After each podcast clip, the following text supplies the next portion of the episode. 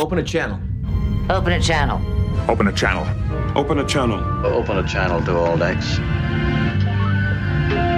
You know her from her choreography work on Labyrinth, along with her amazing acting career portraying Dr. Beverly Crusher for six seasons on the iconic television program Star Trek The Next Generation, where she also has directed an episode. She also went on to star in four Star Trek The Next Generation movies, and now adding to that list, podcaster. Join me in welcoming to Discussing Trek, Gates McFadden. Good morning and welcome. How are you? I'm really good, Clarence. Nice to catch up with you. It's great to have you on, and I really appreciate you taking the time out to talk with us. Oh, please. I'm so lucky that anyone would want to talk to me, so I, I'm very grateful. So, before we do get into Trek and talk about your new podcast, I'd like to ask you about your early career. So, can you tell me a bit about your fascination with dance and how you got into choreography? Well, yeah, sure. I um, I I didn't know it actually until I was uh, really an adult uh, in my 40s, but I apparently have quite a scoliosis in my spine. And I don't know whether my mother was told that or she just so wanted me to be a performer, which she really did. um, but I started dancing lessons when I was two and a half, seriously. I was doing a little ballet class. It sort of like was ridiculous because we were just, do, you know, pointing our toes and trying to please our moms. But that just continued, and I started taking every form of dance, and I loved it. Um, but my, uh, I mean, while it was very healthy for me to do it because it helped me not be curved enormously. Like people didn't suspect that I had such a curvature. I never was going to be able to be a ballerina, for example, because my back, I just couldn't do certain things that people whose body is really primed to be a dancer can do. I could never get my legs shoulder height just because my b- bones uh, in my hips wouldn't allow it. Things like that, and I couldn't. Uh, I did acrobatics, I did backbends and everything, but mine were not as tight as many of the other people who I studied with were. They could, it, it was like they were contortionists. It was incredible how their backs would move. But that said, when I was eight, you know, my mother started me doing acting lessons, and then uh, I loved that. Um, I mean, I loved all the activities I was doing. I loved uh, swimming. I loved music, all of that. But um, I just kept getting more and more involved in theater and movement of all kinds. And the man I studied with after college, I had was a theater major in college, but after college, I went for two and a half years to France and studied with a man who basically all of his acting techniques were really started with movement and um, breath and things like that. His name was Jacques Lecoq in Paris. He's deceased now, but it changed my life because we all had to create new things. It wasn't just getting um, something already written. We had to come up with subjects that were important to us, and we used to have to do hours and hours of observations. We would go to train stations, we would go to hospitals, we would just things of seeing people in it, it could be watching how people wait and how you can des- decide, you know, what's going on and how one person has a, a whole other storyline going on that you don't even know about, but you can just tell the different rhythms. So I loved all of that, and we studied Greek tragedy, and I later went on in when I was um, on a lot of theater faculties, like at Brandeis University, I, I directed uh, some Greek plays. And University of Pittsburgh, I also directed a, a play I, I, I really loved there. It was a different version of Medea. And I'm very interested, even when I built a theater in uh, Los Angeles, which was about 10 years ago. I can't even remember with COVID. it seems like 10 years have just passed. But I wanted to do plays that really dealt with um, issues and ethics that were really important to me. So we did several plays on racism, and and uh, uh, we talked about immigration and just about um, like what we dealt with. Had there was one play about um, the Vietnam War and how it's carried through with someone who was uh, a daughter of a Vietnam um, woman who had a liaison with a with an American um, GI, and and just how all of this we we are blending as a world, which I think is Yeah. fantastic. Thank actually. goodness. I mean, it's just yeah, thank goodness, right? But but it is so fragile. I mean, half of this country is quite racist, or seems to vote that way anyway. So I think that that's that's what I love about theater and and I love about directing is that you can really explore ideas and they don't have to always be political or social, but more often than not they are. Um, at least for me.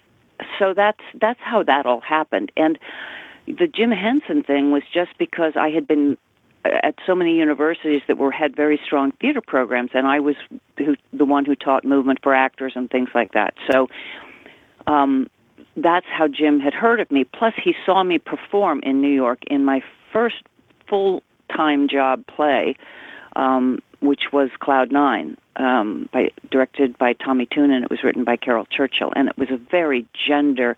Uh, it was wonderful. Like all men had to play women, one character who was a woman as well as a man, and vice versa. So it was wow. really wonderful. And you know, when you do that, you hear things in a different way. If I'm playing a man and I'm doing it well, I'm not doing a stereotype. Okay, you actually, when lines come out of someone's mouth, it it you you hear it in a different way and you think about it in a different way. You notice things. So that that's the kind of um, thing that was happening. And so anyway, he interviewed me, and I had no idea that he had seen me in the play or that he was contemplating using me for Labyrinth. But he tested me on different things for two years without my knowledge. You know, it just was.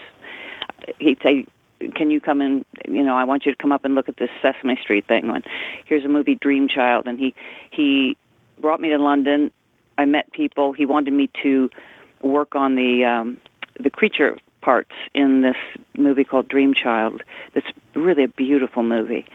And then he left. And so I think that was my trial by fire. It was like, can she sort of run the shop here in terms of getting like the creatures together, the puppeteers together, and the voice actor and the actors and get a scene shot. And what I did is I wasn't the director of the film, but I would put like a couple different versions on video, and the director, whose name was Gavin Millar, would say, "I like this way," you know, and so that would lead me in the direction he wanted me to go.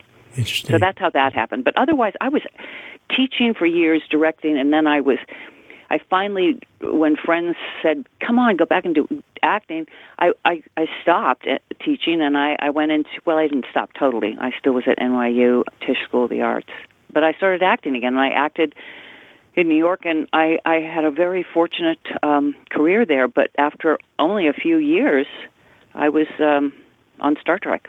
Yeah, it's it's interesting because I don't I don't think a lot of people, well, at least I didn't uh, uh, until researching. I really didn't know a lot about your uh, career as an educator.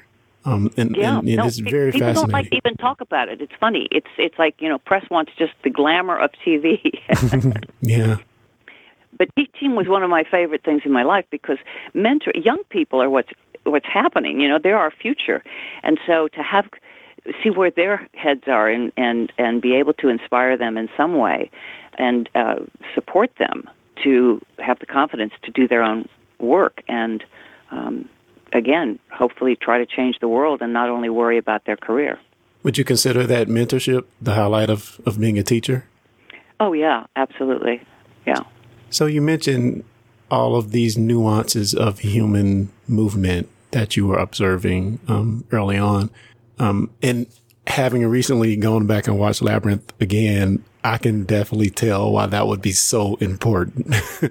well, yeah. And again, you're in a different thing entirely, but you know, rhythm is the foundation of it's like breath and you you really are aware of rhythm and the rhythm that you turn your head in, the rhythm that, that a character breathes yeah. in, and all of that. And then you have technical things on top of that. For example, the first day we shot um, the first scene in Labyrinth, it was very stressful day because I had been working on this first scene, and it was a little person. It was a dwarf actually who was playing Hoggle, and it was a female, and she was amazing.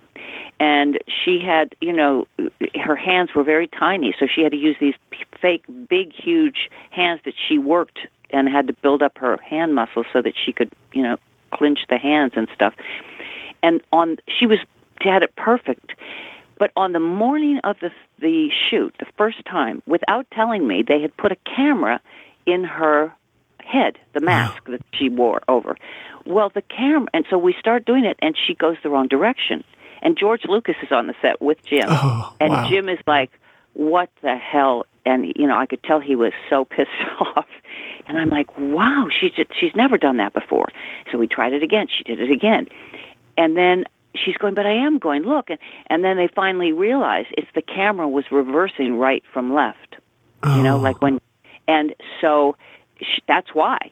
And so once they realized, just don't do it with that. Let her just do her stuff. she was fine. But things like that happen on a shoot, and you have so many people on the set, and it's thousands of dollars a minute. You know, it's just crazy. Yeah. So that's the sort of thing that happens there. At that point in your career, was it any nervousness of working with figures as such as, as George Lucas, Jim Henson, and, and David Bowie on this movie in particular? Well, you know, um, George Lucas was just visiting because I think he was involved in some way financially, but I'm not positive of that. Uh, that's conjecture. But um, it, you know, I was. It was more that I. You don't have a full understanding. Like you're going, why did they choose me exa- exactly? But I. It was a, like almost a year of my life. It was um, nine full months of work. I think with David Bowie. Um, I mean, he's one of the most extraordinary artists. But I think that I just put my head. I was so working at capacity. I really didn't have time to be a fan, a fangirl, and I regret that I didn't because I would have loved to have actually been more of a fangirl. But it was just it was a not appropriate and there were so many other things to do that you know we hadn't yet shot the ballroom scene and i was prepping for that. I was casting the dancers. You know there was just so much going on that um it was quite a whirlwind actually. So um while I got to dance with him when I was stepping in for Jennifer, showing her what to do, which was really fun, um, I don't think I, I really took advantage of the extraordinary opportunity. And then afterwards, of course, I wish I had done that. He was one of the greatest down to earth people you could ever Really? meet. Yeah, no, he he was impressive. You know, no no question about it. Funny, did not take himself too seriously. Um, I mean, he was cool. He was really cool and brilliant. Awesome. So at any any point I ask you a question you don't want to answer, just tell me, shut up, Clarence, you know, and the, the famous Can I say that like "Shut up, Wesley"? I Yes, can just pl- go "Shut up, Clarence." Please, I'll Oh, be so no, honored. I would be so honored. so I noticed in a lot of your early in choreography work, you used the name, or at least in IMDb, it's listed as as Cheryl. Cheryl. Um, yeah. what's That's my, what's the my distinction? full name is Cheryl Gates McFadden. That's my full name on the birth certificate is Cheryl Gates McFadden. And you know, I did while my parents loved the name Cheryl, I was not so keen on it. Um, first of all, Brits would always say Cheryl, which like drove me crazy. When I was working with uh, David Jones from the RSC, uh, I was doing choreography for the Brooklyn Academy of Music Theater Company that he started, and it was like Cheryl, and I just like, oh God, I hate that. But worse, when I was in high school, no, gra- uh, middle school, although we didn't have middle school where I grew up, it was just first through eighth, and then you went to high school. Um, there was a really mean girl that I didn't. Well, she probably wasn't as mean as I'm remembering. You know what I mean?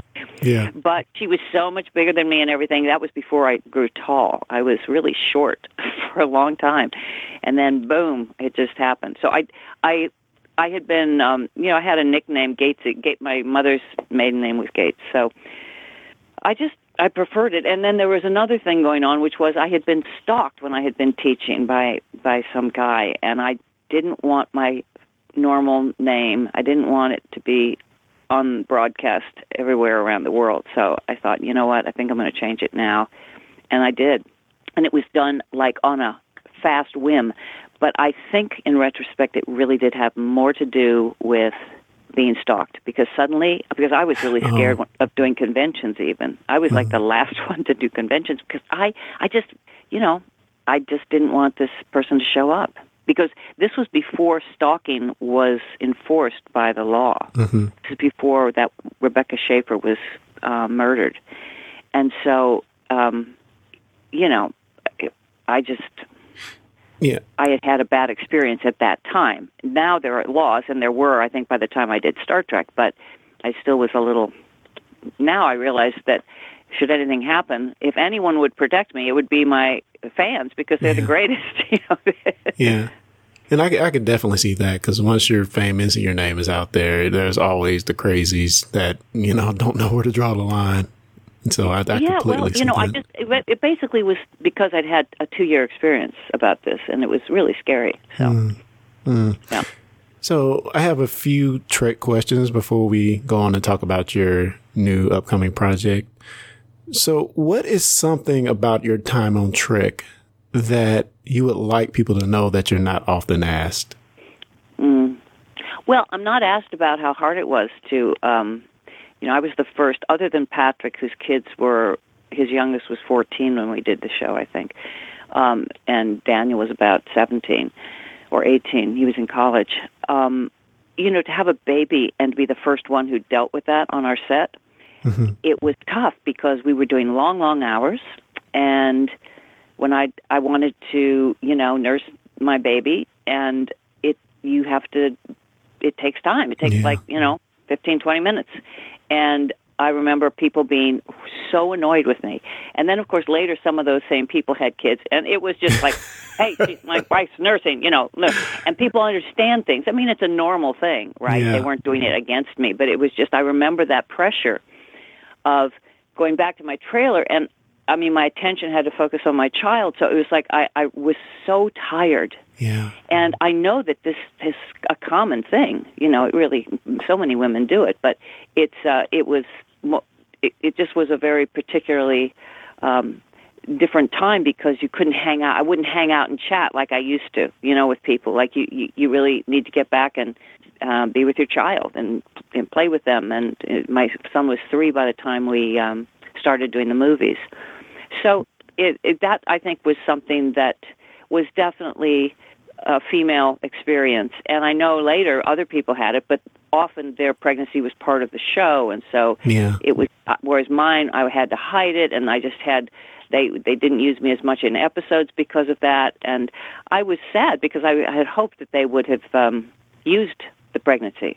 I mean, it would have been great. They could have pr- not said anything the whole time, and we don't know who the father is, and that could have been fascinating, you know. But I think it was just, it was just too soon to do something like that. They got a lot more open to all sorts of um, issues about that sort of thing in the second second series of like DS9 and uh, Voyager Yeah. and things like that. Yeah, I, I, I can't imagine. I think um I think Sonequa Martin Green was actually pregnant during filming the last season She of is Discovery. amazing. I am so in awe of her. I think she's so um just dynamite actor and Yeah.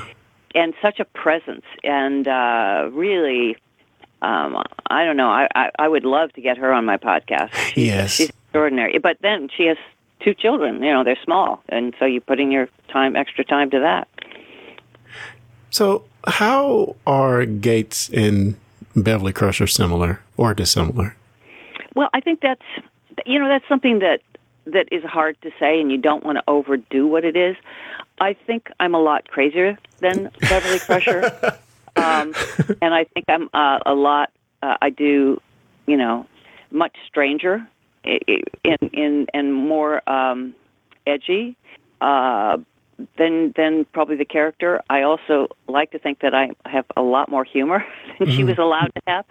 But then again, that's in the writing. I I tried to play things, uh, you know, as well as I could. Uh, I know that I felt uh, I, I'm a different. Um, my I have a son who's now going to be 30, and you know he and I all of his life we talked about all sorts of ethical issues and really important subjects and what his he was working on and uh, things like that. And that kind of relationship was not really shown with Crusher and and um, Crusher and Crusher, Wesley and Beverly.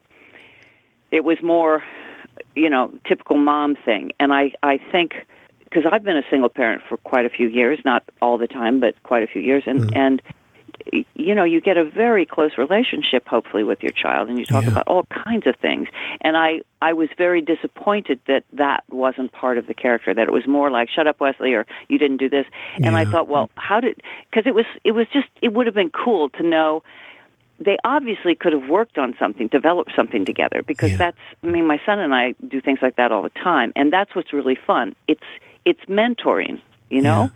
But on the other hand, I understood how he needed a male figure in his life, so that also makes sense and is crucial that you know Wesley would be able to talk to the captain or to Riker or somebody, you know. Um I think both should should be there.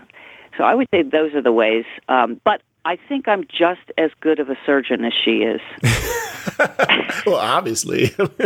you know, I think that you know because I've been doing it on weekends in the garage, and I think I'm, I'm, I, I think I'm there. You know, oh man, you're cracking me up over here. so yeah, not definitely with my children. I try to be into the things they're into, if if not just for it to show interest, then you know have something to bond over and talk about. So I definitely get what you're saying there. yeah, yeah, and also, who made him so damn smart? right? I mean, Yeah. you know, I guess it was Starfleet, but but also, it's it's some you know you have to allow your children to to really bloom, you know, Yeah. and go their direction. So anyway. Yeah. So of your co-stars, who do you think is most like their on-screen counterparts? Oh God, I don't know. Look, they're all based. That, that, you you do a character that long, parts of you come into it. There's just no question about it. Okay, so that happens. But probably um, Marina is the the most unlike her character. You know, I think. And then of course, yeah. I mean, but but then there are aspects that yeah, I I don't know. You know, I think I think it's. um But she would be the one who comes to mind. I think she would say that too. She she's the first one to say that. Now let's talk about the podcast. Come on, it's Yeah, yeah. So spe- speaking of your co-stars, uh, so let's get into the new podcast, Gates McFadden Investigates. Yeah, it just investigates who do do you think you are? Yeah. So tell me about it. Why would Star Trek fans, uh, other than obviously because you're on it, but why would they want to tune in? What are you? What is You mean that's about? not enough? Just that I'm on it? That Now, is minute, completely Clarence. enough for me, but you know. Well, okay, Clarence, let's get real. um, you know, I didn't come up with the the uh, the idea to oh I've got to do this podcast, but it was during the pandemic, and uh, most wonderful man, uh, Brian Volk Weiss, who is the CEO of Nacelle, called me and said, "Hey, you know, I would really love for you to. I'm a big fan. Um, I've loved your character. I would really love for you to do a podcast um, that we would produce." And I'm like, "No, there's no way." Uh, uh, you know, and I he wanted it, I think, to be about Trek, or that's what he assumed it would be. And I said, the last thing on earth that my good friends in TNG want to talk about with me on a podcast is Star Trek. We have it every day from other fans and other blogs and you know people who want to know that. yeah. That that's not what we sit and talk about. And then he said, "Well, then talk about anything you want," you know. And I'm like, I don't know what I want to talk about. And I said, "No, I don't think it's a great idea." And he came back, and he came back a couple times. So I finally, on the third time, it was just like I went, "Okay, I'll do it." I mean, actually, a dog dared me to do it, and it's the truth. Um, that's how I made the decision. my friend um, Tracy and Aida, uh, they uh, they were they have a dog Luna and uh who was just adorable but Luna was would not even let me touch her she was such a she was a rescue and she was terrified right and she had not I mean I'd seen the dog several times but the dog would never let me pet her and she was just shy away she was sweet and at the end of the conversation where I'm like I don't know you guys what what am I going to do this about I guess I'd talk to my friends and what would it be and and I said, okay, I'm letting Luna decide. So I got two dog biscuits. I put one in the right hand and one in the left hand. I said, if Luna takes the right hand, I'm I'm not doing it. If she takes the left hand, I'm doing it. And I swear to God, I laughed so hard. The dog suddenly, as if the dog had understood, took like three full minutes, which is a long time, She going pondered. from right to left, going right to left, and we thought she was going to right, say no, and then she grabbed the one in the hand that was left, and it was like I said, "Well, I guess I'm doing the podcast," and that was and that was really That is so funny amazing. and and I mean, you know, the thing is, is that the more I thought about it, I thought it could really be a blast. I mean, it, I'm, I think I was nervous in the beginning because I was like having to be the host. You know, I hadn't quite relaxed because I wasn't sure what we were going to talk about. I would do a lot of research on every person, and obviously, I couldn't get too intimate, but you know, Yeah. I had I wanted it to not be the normal thing, and I wanted it to be a conversation. Um, so every single one is different, and sometimes there are moments that are really serious, and then there are other moments that are totally silly. Um, and then they they you know, I love everybody, and we Yeah. really. I think what you get is you get how much we really care for each other. I mean, we laugh so much. Sometimes it's really hilarious, and sometimes it's really like, oh boy, you know. Um, but I, I'm hoping that fans learn a lot about these people. Um, I, I really do love my friends, and I think it's one of the greatest things that has come out of the Star Trek world.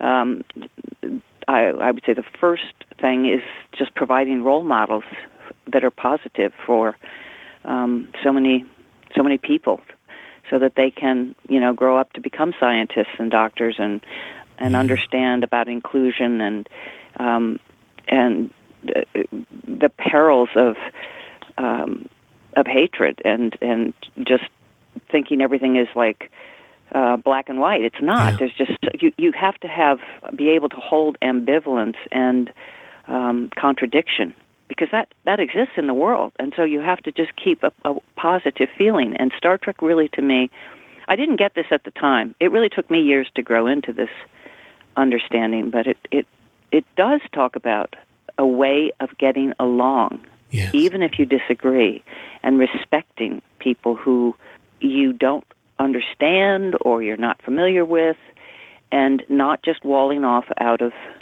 fear or hatred or whatever, you know? So, um, I would say that to me is the most important thing about Star Trek. And then the second for me has been the friendships. Yeah, yeah, a wonderful, extensive guest list of you know, of people you've, worked with. Of course, uh, uh, uh, Jonathan Frakes, LeVar Burton, Wil Wheaton, Brent Spiner, Marina Sirtis, Michael Dorn, John de Lancie, Robert Picardo, and so on.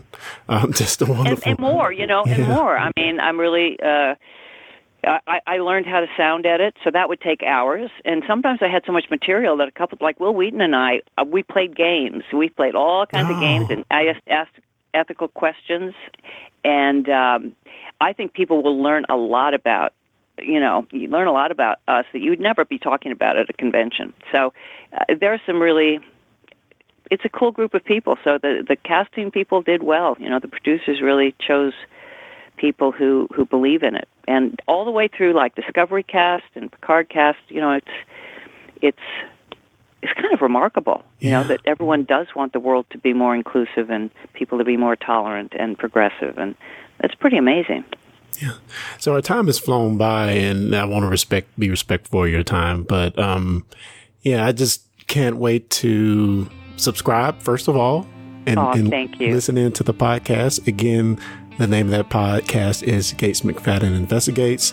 Who do you think you are? And the podcast will be available on Spotify, Apple Podcasts, Stitcher, Podbean, Amazon Music, pretty much anywhere you can get a podcast from, starting on May 12th. Uh, Miss McFadden, it has been a pleasure, and I can't Oh, wait to you, listen. and thank you so oh, much for thank your you. I hope you like it. You know, I hope you like it.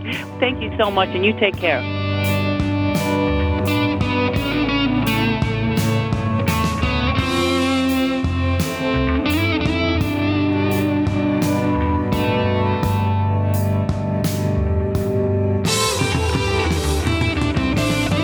Thanks for listening to the Discussing Trek podcast. For more information, go to discussingtrek.com slash subscribe.